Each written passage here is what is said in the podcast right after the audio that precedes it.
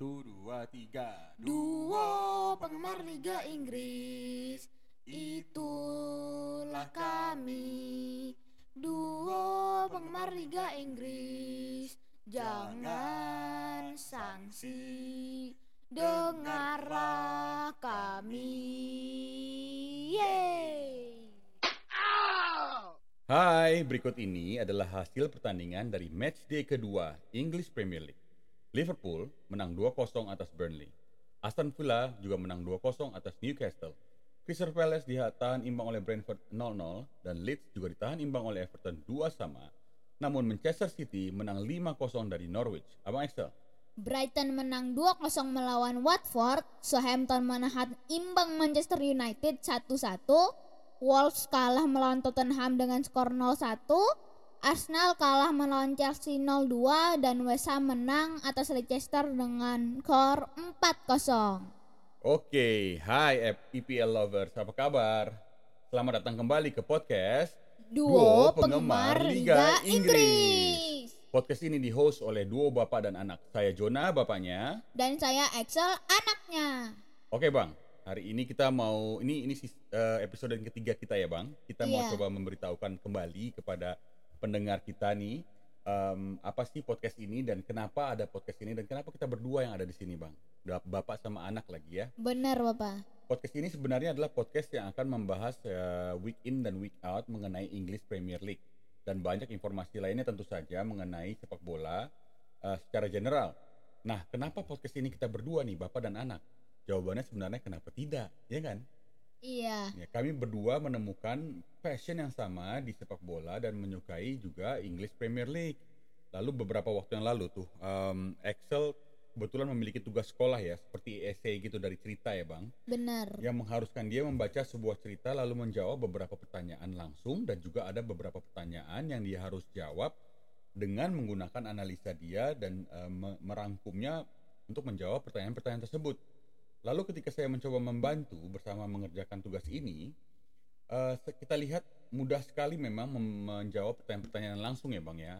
Tapi agak sedikit sulit untuk menjawab pertanyaan-pertanyaan yang mengharuskan abang untuk melakukan uh, summary atau uh, konklusi ya dari dari dari cerita tersebut.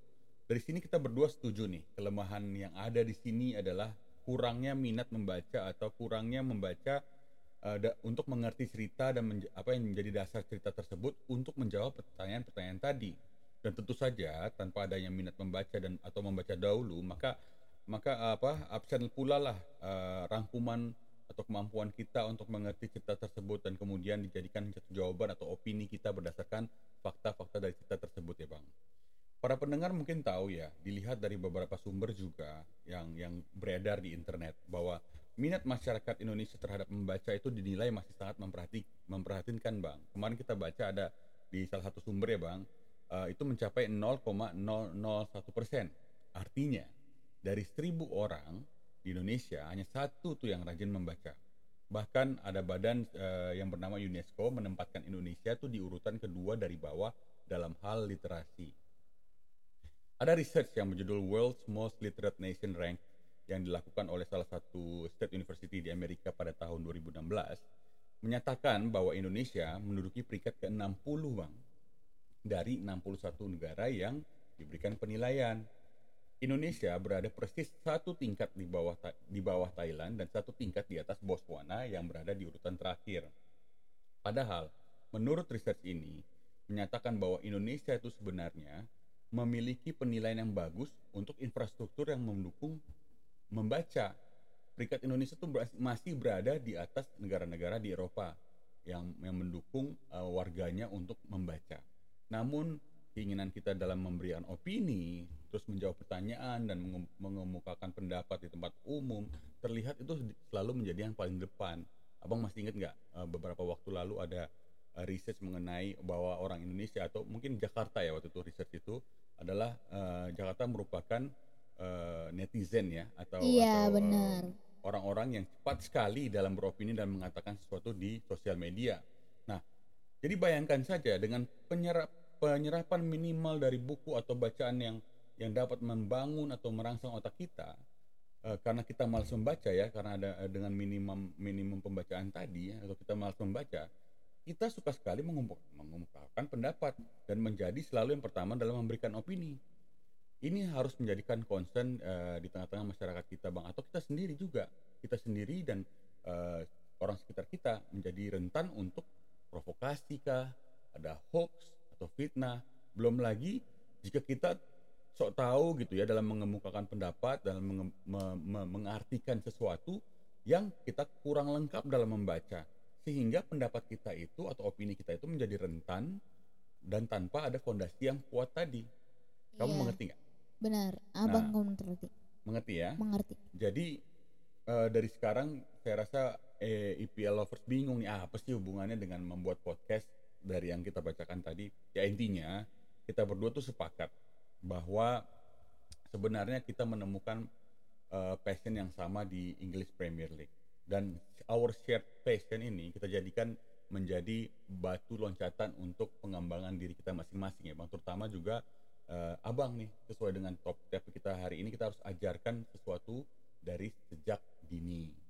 Nah dari dari podcast ini kita bisa belajar untuk mencari informasi dan fakta yang benar, lalu membaca dan memberikan rangkuman terhadap eh, fakta-fakta tersebut dan memberikan opini kita berdasarkan fakta-fakta tersebut.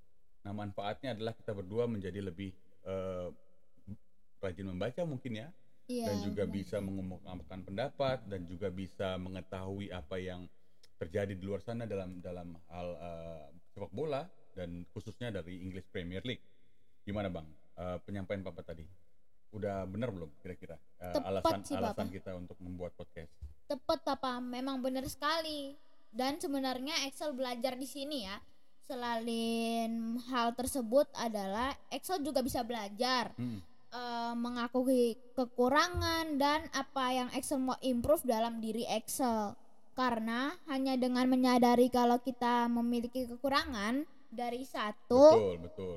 Dari situ kita bisa sadar ya. iya kita bisa sadar tentang hal apa saja yang kita harus lakukan untuk bisa lebih baik lagi, Papa. Betul sekali. Baiklah, sebenarnya kemarin Excel kepikiran juga ya. Kan kita hari ini selain mau membahas pertandingan weekend lalu dan weekend ini, kita memiliki tema memulai sejak dini ya, Bapak. Iya betul. Kita memulai eh, tema kita hari ini adalah ajarkan hal ini sejak dini. Iya, sebenarnya yang kita mau coba lihat di episode kali ini adalah tentang manfaat berolahraga ya sejak usia dini. Jadi kita Terutama bermain bola ya bang. Iya, bermain bola. Jadi, kita coba nih menggali beberapa informasi dan Excel berpikir ya, sebenarnya banyak hal juga nih yang banyak diperna yang baik diperna diperkenalkan sejak usia dini nih, Papa. Apa tuh bang? Kamu mau share nggak? Iya, Papa. Excel mau share nih. Excel ketemu beberapa artikel per- perilaku hemat energi nih, Papa. Dan bagaimana sejak 2016 atau 2017 pemerintah melalui Kementerian Kementerian SDM atau Kementerian Kementerian. Kementerian Energi dan Sumber Daya Mineral. Intinya, dalam beberapa artikel nih yang Excel baca, ada banyak inisiatif ya yang pemerintah sudah lakukan untuk mendorong perilaku hemat energi kepada generasi muda Indonesia. Ada beberapa aktivitas yang dilakukan seperti lomba tingkat, tingkat SMP, SMA, dan beberapa aktivitas lainnya yang mendukung program ini, Papa. Oke. Nah, Excel mau coba share nih kepada IPL lovers yang mendengarkan. Sebenarnya hemat energi ini cukup luas untuk Excel bisa mengerti ya saat ini. Mungkin aku tidak mengerti terlalu jauh mengenai inisiatif dan tujuannya dalam skala besar. Tapi Excel mau share nih hal-hal kecil yang bisa dilakukan sendiri nih di rumah untuk melaksanakan hemat energi seperti matikan lampu jika sudah meninggalkan ruangan kosong. Jadi Excel kalau udah meninggalkan kamar ya dan lampu tidak digunakan lagi, Excel matikan lampunya dan men- dan yang kedua mencabut kabel alat-alat elektronik yang sehabis kita gunakan seperti Excel kan dan teman-teman lagi school from home ya. Mungkin habis pakai komputer, laptop, atau habis charge HP, setelah itu dicopot kabelnya. Dan terakhir kan papa, kita kan menggunakan kipas tuh di ruang di ruang kita sama-sama work from Ya, home. ruang kita sama-sama kerja dan belajar ya bang. Iya. Work from home Betul. sama school from Kita home. pakai kipas yang gede banget itu. Iya, besar banget itu. Dan juga work from home sama school from home atau mungkin IPA lovers di luar sana menggunakan AC ya papa. Mm-mm. Ada baiknya dimatikan setelah digunakan, jangan malah kayak nggak dimatiin itu membuang energi-energi ya papa. Betul. Dan bantu juga ya ingatkan dengan baik keluarga kita di rumah dan juga sama-sama kompak melakukan aktivitas ini. Wah bener sekali tuh. EPL lovers di luar sana pasti setuju sama abang. Eh, memang perilaku ini adalah satu salah satu perilaku yang sangat baik dan un- untuk diterapkan dari usia dini bang, dari dari kecil maksudnya.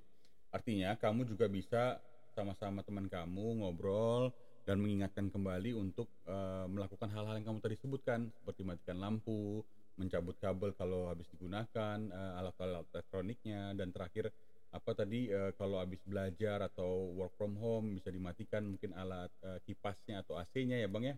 Iya. Jadi bisa kita juga saling mengingatkan teman-teman kita dan juga orang-orang yang ada di rumah.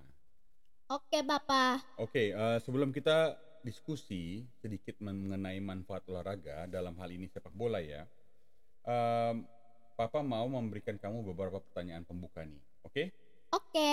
Nah kemarin kita sempat diskusi ya bang ya untuk untuk membuka untuk memberikan informasi mengenai em, manfaat olahraga khususnya sepak bola dari usia dini ini kita me- meni- men- men- menerbitkan sorry menerbitkan beberapa pertanyaan nih bang untuk abang yang kamu juga sudah jawab Eh, kamu sudah prepare ya bang ya jadi Iya. ini pertanyaan memang si Excel sudah prepare untuk membantu dia juga untuk menjawab pertanyaan ini di saat kita take podcast Oke, pertanyaan pertama nih, Bang. Em, kita bicara tentang olahraga nih. Papa tahu ada beberapa olahraga yang memang kamu suka nih, Bang. Ya, seperti sepak bola, eh, badminton, basket, dan e-sport juga ya. Kamu juga suka main game kan? Iya. Tapi Papa mau tanya nih, kenapa kamu suka eh, olahraga sepak bola, Bang? Iya, Bapak. Excel sebenarnya suka sama olahraga. Mm-mm. Ada beberapa olahraga yang Excel suka untuk lakukan dan juga Excel nonton nih, Papa. Sepak bola adalah salah satu olahraga yang Excel sangat suka untuk lakukan dan tonton ya, Papa.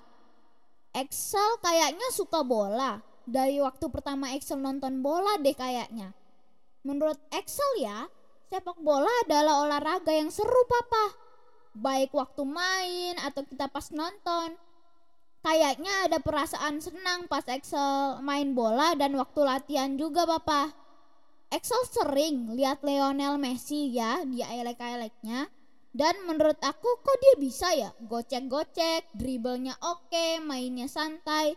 Dan tenang gitu Papa kayak lagi apa ya itu Em, ngambang di udara gitu kayak Oke. wih wih terus gol aja ya Excel susah sih jawab apa yang membuat Excel suka bola. Tapi kalau harus menjawab ya kayaknya semua deh. Pertandingannya, latihannya, emosinya, bermain secara timnya. Ya, semuanya deh ya. Apa yang aku harus rasain saat bermain bola tuh aku suka papa. Oke, oke. Excel kan waktu itu juga inget ya, mungkin ya mungkin ada yang Excel inget, ada yang Excel tidak ingat juga. Tapi semenjak kamu umur dua setengah tahun atau tiga tahun, Papa selalu antar kamu latihan setiap Sabtu tuh bang, inget nggak? Iya ingat. Dan karena Papa anterin dan Papa tunggu juga, Papa lihat materi-materi latihan yang diberikan oleh coach yang eh, coach lakukan bersama dengan kamu ya. Dan eh, kita cukup beruntung sih sebenarnya dapat eh, coach yang selain memberikan latihan basic drill eh, yang biasa dilakukan pada umur kamu itu, tapi menurut Papa sangat penting di mana coach kamu itu waktu itu mengajarkan kamu banyak hal tentang sikap-sikap atau moral yang baik ya bang, terutama di saat berolahraga. Seperti Iya. kalau kamu nggak sengaja bikin jatuh orang karena nabrak mungkin, kalau nggak sengaja kamu harus minta maaf. Lalu eh, semangat-semangat yang diberikan dan motivasi yang diberikan untuk tidak menyerah dan juga selalu bekerja sama dengan tim dan lain-lain. Nah, pertanyaan Papa nih ya selanjutnya, apa yang kamu ingat Bang dan apa yang kamu suka sih sebenarnya dari latihan-latihan yang kamu lakukan selama eh, berapa tuh 5 sampai 6 tahun yang eh, lalu ini Bang? Iya, Excel ingat banget sih yang Excel lakukan di latihan memang selalu dilakukan sesuai kategori umur ya Bapak. Hmm. Tapi memang basic skill seperti dribbling, controlling, shooting, passing itu selalu dilakukan di semua kategori umur karena skill ini harus selalu dilatih karena sangat penting. Namun, tentu saja latihan drill-drill basic itu dikombinasikan dengan skill lain-lainnya sesuai dengan kategori umur tadi. Tapi Excel tuh setuju sama papa. Excel cukup beruntung punya coach yang juga mengajari Excel banyak hal di luar technical basic ya di football skill kita tadi.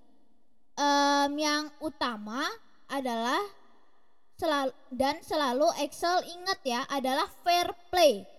Kita harus menghormati lawan dan bersikap baik dalam pertandingan dan selalu fight untuk menang bahkan di saat yang kelihatannya tidak baik untuk tim kita ya.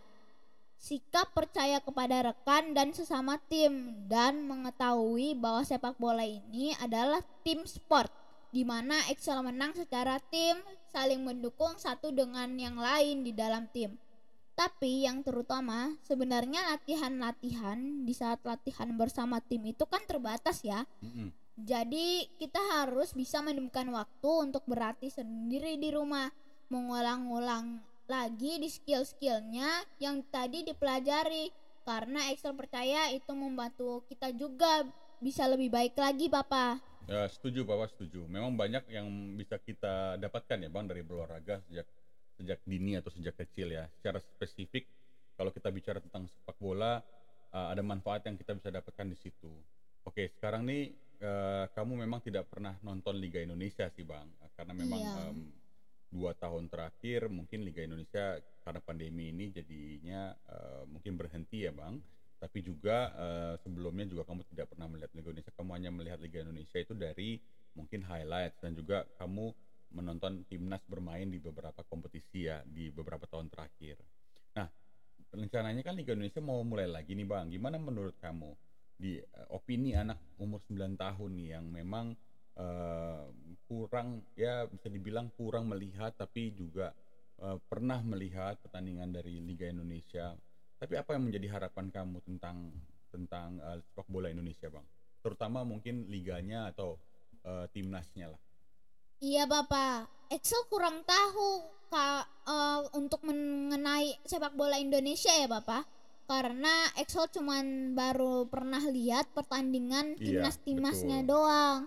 Tapi Excel berapa kali waktu itu sebelum pandemi ini mulai, Excel lihat tuh highlight-highlightnya dari Liga Indonesia ya. Sebenarnya kita kan sama-sama nih mau berkembang. Pemain mau berkembang, Indonesia juga mau berkembang kan. Papa lihat Papa, Papa kan lihat Excel kan juga masuk di beberapa kompetisi usia 6 tahun, 8 tahun, 9 tahun dan 10 tahun juga ya Papa. Dan kompetisi-kompetisi itu juga diadakan untuk generasi berikutnya ya kan ya. Tapi Excel berharap generasi berikutnya menjadi generasi yang matang secara teknik dan juga sikap ya Papa. Maksudnya juga memiliki attitude atau sikap yang bagus ya, seperti pantang menyerah, fighting spirit yang menger yang tinggi, menghormati lawan dan menghormati wasit dan memberikan penampilan yang bagus un- untuk menjadi contoh yang bagus untuk ditonton ya Papa.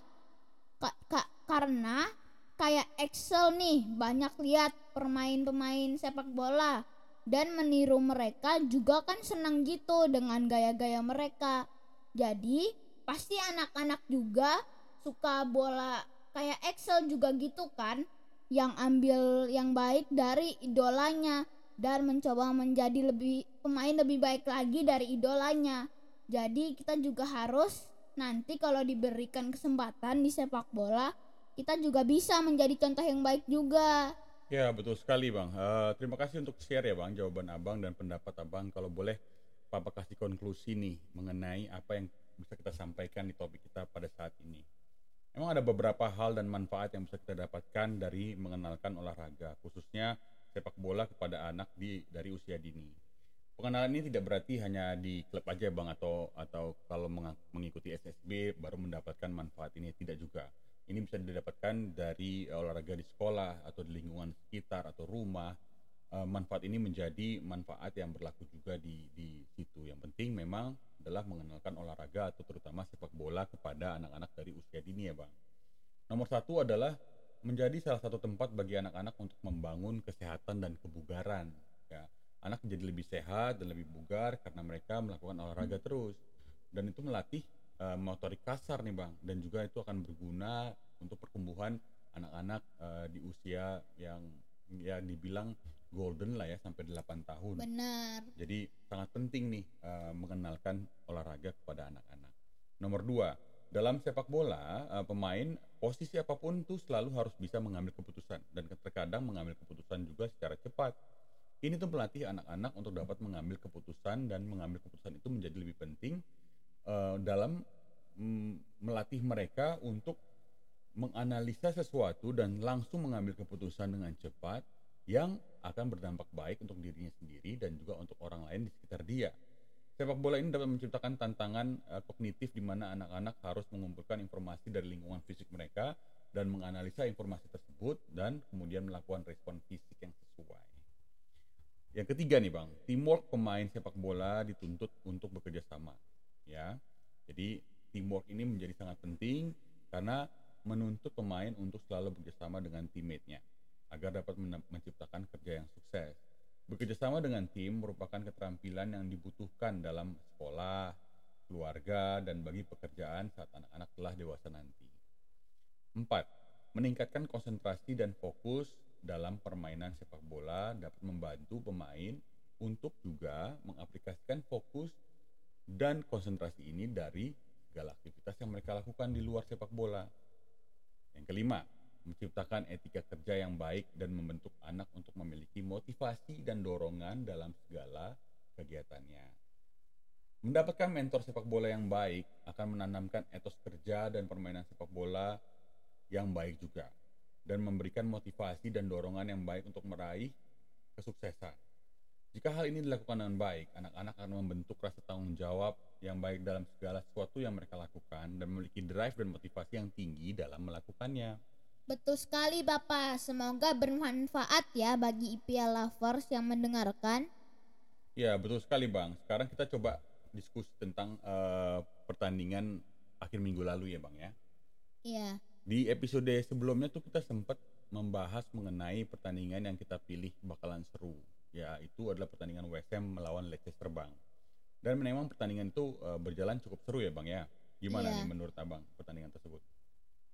Iya betul papa Senang Excel lihat West Ham ada di puncak klasman ya Ini membuat tim besar di bawahnya semangat ya Minggu lalu kita diskusi juga mengenai Jared, Jared Bowen ya Betul. Gol pertama West Ham ini dibangun di lini tengah oleh Bowen Dan kemudian di partnership Ben Rama dan Fornals menciptakan peluang dan menjadi gol. Tapi ya papa, yang aku lihat di sini di mana empat pemain West Ham ya, yaitu Antonio, Ben Rama, Fornals dan Bowen berhasil memecah konsentrasi back Leicester. Dan kita lihat ya papa, selama dua game West Ham ini keempat attacking set ini sangat cepat dan kompak dalam menyerang dan bisa kita mengisolasikan satu orang untuk kemudian membuat gol di mana di gol pertama ini Fornals tampak tidak terkawal oleh lima orang yang menjaga pertahanan Leicester. Tapi Leicester harus bermain 10 pemain dari sebelum babak pertama selesai karena Ayoze Perez ya kena red card dia. Iya, betul. Dan ini yang mungkin membuat permainan mereka di babak kedua tidak begitu baik. Hal yang sama terjadi Papa. Di gol yang kedua, memang awalnya kesalahan back pass Soyuncu ke Casper Schmeichel ya direbut oleh Antonio tapi sekali lagi Excel lihat ada enam orang atau bahkan tujuh kalau kita hitung Schmeichel ada di pertahanan Leicester sementara hanya empat orang yang sama di West Ham yang bisa bebas berkeleri berkeleriaan dan selambatnya antisipasi back Leicester dalam kesalahan Soyuncu ya. Itu yang membuat gol kedua ini terjadi. Ben Rama mengambil keuntungan dari betul. kesalahan Leicester ini. Dua gol terakhir yang dari Antonio memang menunjukkan kualitas dia sebagai striker yang bagus ya Bapak. Dia punya kontrol, strength yang bagus yang ditunjukkan di gol kedua dan ketiga ini. Overall, West Ham lagi melanjutkan performanya nih musim lalu dan mem- dan cukup memberikan signal ke top teams nih. Gak sabar ya bagaimana dia nanti main sama MU, City, Liverpool dan Chelsea. nggak ada Arsenal ya bang ya Kayak memang bukan Arsenal bukan tim besar lagi mungkin ya bang ya? Iya. Oke, jadi memang kedua English manager dari kedua tim ini em, memberikan performasi terbaiknya dalam pertandingan ini, Bang. Betul sekali tadi eh, apa yang Abang ceritakan. David Moyes cukup beruntung sebenarnya memiliki komposisi pemain yang eh, kita berdua setuju nih kemarin dan di episode sebelumnya bahwa West Ham adalah salah satu tim yang cukup lengkap di musim ini, Bang. Dan me- menurunkan tim yang kurang lebih sama dengan minggu lalu sebelum eh, apa minggu sebelumnya melawan Newcastle, Bang. Brandon Rodgers juga menurunkan formasi terbaiknya. Madison salah satu pemain yang kamu suka tuh bang, juga diturunkan di pertandingan ini. Namun em, belum ada kesempatan yang baik nih ya untuk si Patson Daka ya untuk bermain lebih Iya. awal eh, di pertandingan ini. Oke, jadi eh, tadi Papa sempat singgung Arsenal bukan menjadi eh, tim yang eh, besar lagi ya bang ya. Ya memang eh, lemes ya dan kita juga tidak boleh membicarakan Arsenal terlalu sering di, di podcast ini. Nanti dikiranya ini podcast Arsenal lagi ya bang. Tapi Iya. Papa mau eh, jika Papa harus ngomongin Arsenal lawan Chelsea kemarin karena memang kita pilih pertandingan ini menjadi salah satu match of the week kita ya bang. Sebenarnya tidak ada satu display of spirit sih sebenarnya dari permainan Arsenal di pertandingan ini. Ditambah lagi juga ada beberapa injuries dan last minute Ben White juga tidak available kabarnya karena dia terkena COVID ya. Tapi kita ma- Papa mau coba highlight penampilan dari Lukaku nih bang saat dia kembali ke Chelsea nih. Dia terlihat itu ada banyak pergerakan sih eh, yang yang mungkin bukan penggemar Chelsea atau bukan penggemar Lukaku bisa terlihat kayak males ya gitu dia bergerak. Tapi Papa melihatnya tuh lebih ke arah eh, dia melakukan pergerakan yang cukup efektif. Karena eh, di pertandingan ini Lukaku tahu bahwa Pablo Mari udah mismatch nih lawan lawan dia nih jagain dia. Badannya tuh gede banget, Bang. Jadi Pablo Mari ini kesulitan memang me- melakukan penjagaan terhadap Lukaku. Dia Lukaku pada saat ini dia menunjukkan hold up play yang bagus juga, dia bisa menjadi link up man juga di depan dan menahan bola yang cukup bagus juga dan memulai penyerangan dari eh, seperempat daerah lawan. Baik Pablo Mari maupun Holding kesulitan menahan gempuran eh, Chelsea kemarin. Sebenarnya yang menang dari Arsenal kemarin itu adalah jumlah pelanggaran, Bang. Karena banyak sekali jumlah pelanggaran dilakukan oleh pemain eh, pemain Arsenal ya. Kalau ngomong eh, kembali lagi soal Lukaku ya, terlepas dia udah loan ke sana ke sini, lalu dibeli MU, kemudian dia main di Serie A ya, di Inter ya. Kalau melihat justru pengalaman-pengalaman ini yang membuat dia jadi matang seperti ini ya, Bang. Memang baru satu game sih.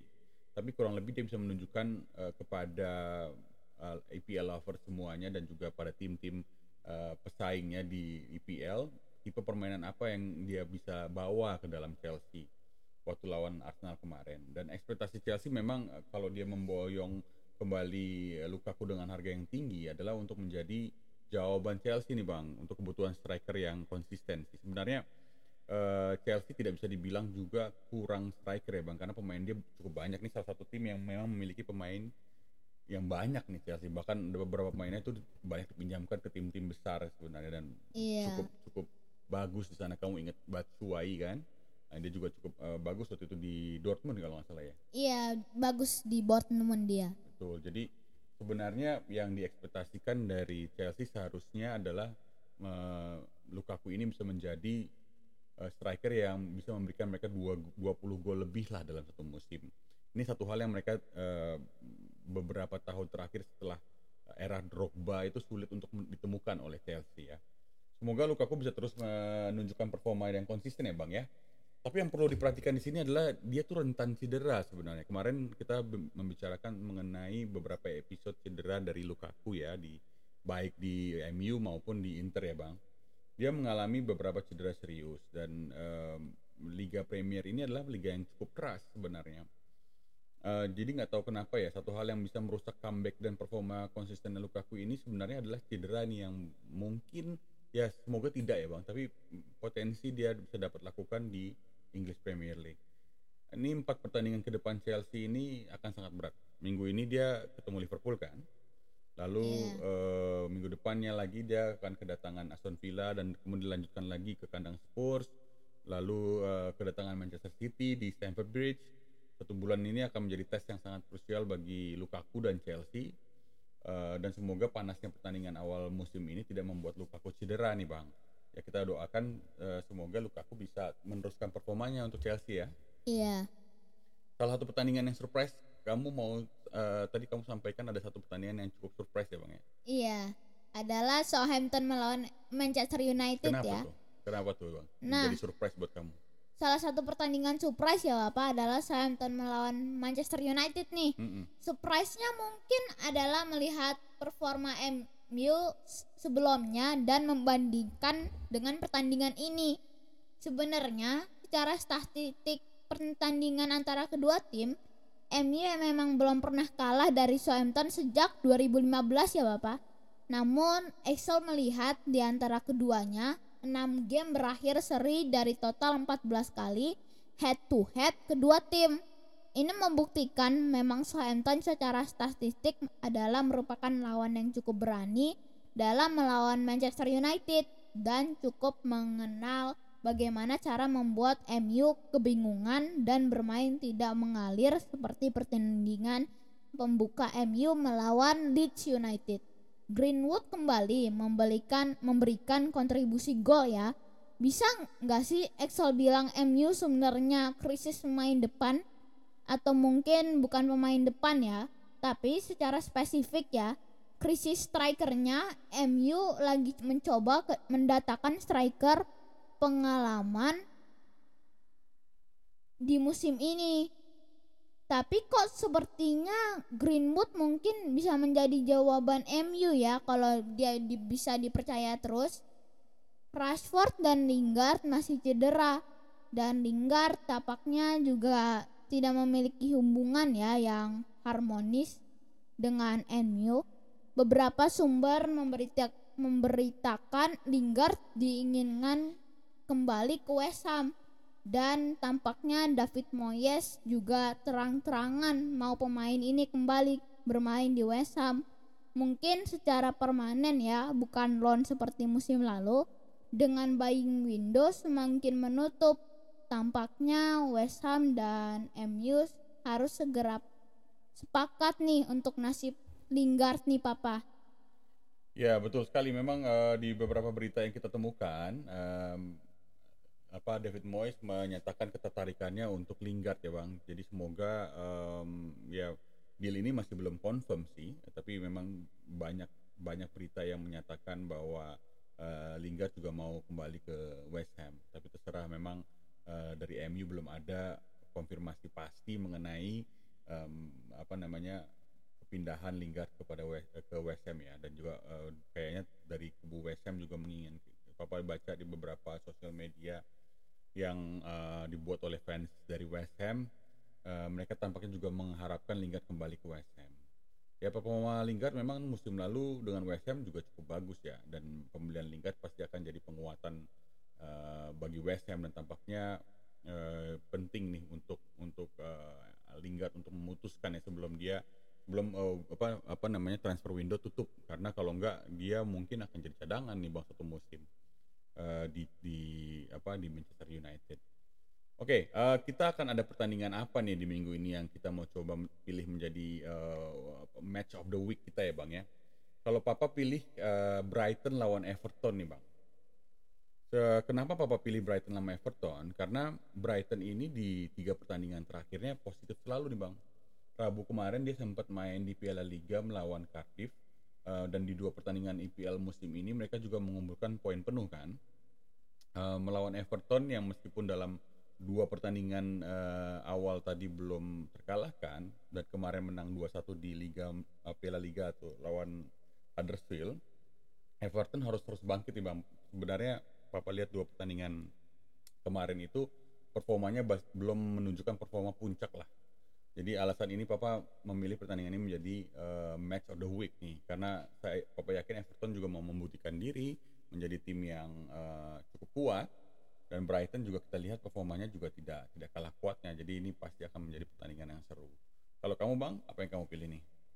Iya bapak. Kalau Excel pilih Liverpool Chelsea nih bapak karena seperti yang tadi papa bilang ya tentang Lukaku Lukaku harus membuktikan dirinya dengan harga yang tinggi. Performanya juga diharapkan bagus ya oleh tim dan fans Chelsea juga. Dia telah membuktikan kemarin melawan Arsenal. Sebenarnya di pertandingan ini Lukaku harus meningkatkan meningkatkan pemain permainannya. Menarik melihat menarik melihat VVD lawan Lukaku nih papa dari sisi Liverpool mereka berhasil menjaga clean sheet di dua pertandingan kemarin kan membuktikan kembalinya VVD memberikan impact yang sangat bagus bagi Liverpool dan tampaknya Diogo Jota juga menjadi kebiasaan gol nih ya papa mm -mm Trisula bagu Trisula baru Liverpool nih tampaknya. Gimana ya nasib Firmino dengan naik performa Jota? Ya, Excel menjadikan pertandingan ini yang menjadi match of the week ya buat Excel nih Papa. Oke Bang, tampaknya juga kita sudah banyak membahas tentang pertandingan minggu lalu dan juga memberikan sedikit uh, insight uh, tentang uh, apa yang kita nominasikan menjadi pertandingan di minggu ini yang yang kita jadikan match of the match of the week ya bang. Uh, prediksi match of the week kita. Uh, dan juga kita tadi sudah membahas mengenai uh, beberapa hal yang cukup cukup baik juga uh, dari hemat energi dan juga uh, manfaat uh, dari pengenalan olahraga atau khususnya sepak bola kepada anak di usia dini. banyak yang kita bahas sudah di, cukup di episode ini ya bang. Iya. Oh iya Bapak, dan Gimana? kita juga mau memberikan informasi ya lagi kalau kita punya akun Instagram yaitu DPLI Podcast ya di mana kita mencoba memberikan informasi-informasi menarik nih mengenai English Premier League dan juga update informasi menarik lainnya. Semoga berguna ya. Tapi kalau kalian ada saran, kalian boleh komen ya di Instagram kita Iya betul. Semoga EPL Lover juga dapat membantu kita ya bang dengan memberikan saran karena dengan saran tersebut atau feedback tersebut kita membantu kita uh, akan sangat membantu kita untuk lebih baik lagi. Oke, kalau begitu uh, kita berdua mau undur suara. Jangan lupa untuk selalu terapkan uh, protokol kesehatan yang baik, menjaga masker, menja uh, memakai masker, menjaga jarak, selalu cuci tangan yang benar sehingga kita juga terhindar dari uh, penularan COVID-19. Ya, dan juga ayo kita mulai dan teruskan kebiasaan hemat energi nih di rumah dan di mana pun kita berada. Oke, betul sekali ya. Jangan lupa matiin tuh lampu, matiin, cabut tuh listrik yang kalau udah nggak dipakai lagi, matiin AC, matiin kipas kalau kita keluar dari ruangan ya bang. Sehingga kita juga menyediakan uh, masa depan yang lebih baik lagi untuk generasi-generasi abang. Iya. Oke, kita pamit dulu ya Bang. Terima kasih untuk semuanya yang sudah mendengarkan sama-sama ya supaya uh, dua penggemar Liga Inggris ini menjadi lebih maju dan menjadi lebih baik lagi. Kami dari dua oh, penggemar, Liga, Liga Inggris. Inggris. Sampai jumpa lagi semuanya. Bye. Bye. Satu, dua, tiga. Dua penggemar Liga Inggris. Itulah kami. Duo penggemar Liga Inggris Jangan sanksi Dengarlah kami Yeay Wow!